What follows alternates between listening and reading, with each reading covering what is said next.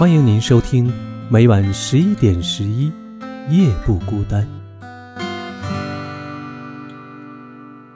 王哥是我们所有同事眼中的老好人，他业务能力强，工作效率高，而且乐于助人，大家都很喜欢和他共事。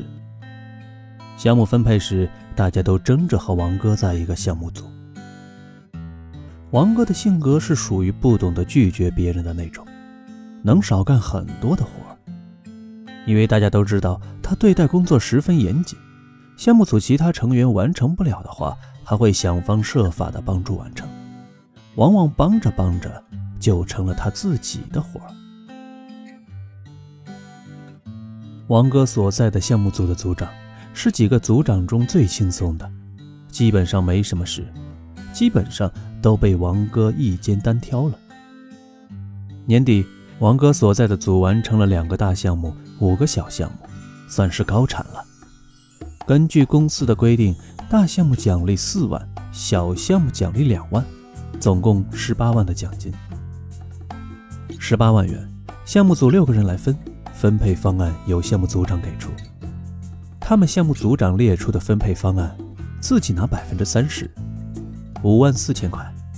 王哥拿百分之二十三万六千块，剩下的其他四个人平分，每人两万两千五百块。分配结果出来以后，组长肯定没有意见，王哥也没有意见，但是项目组其他四个人有意见了，尤其是一个负责数据统计的叫的最凶，说组长多分点可以理解，王哥跟大家一样，都是项目组的普通成员。凭什么多分？后来，其他四名员工和项目组长当着客户的面为这事吵了起来，影响很恶劣，直接惊动了老总。老总大发雷霆，考核扣罚项目组五万块，直接从奖金里扣除。这下好了，十八万的奖金变成了十三万，组长自己拿三万九千块，王哥和其他四人平分剩下的。每人拿一万两千八百块。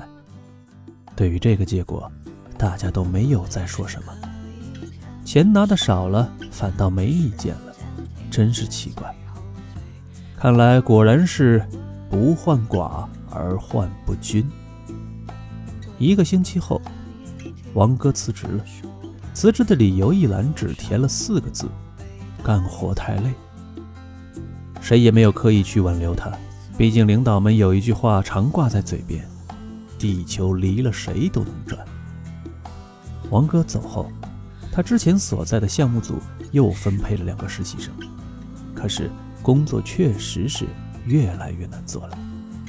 以前从不加班的项目组长，经常在公司熬到凌晨；以前坐在办公室就能把数据报表做好的数据统计员，现在整天在客户现场各种记录和调研。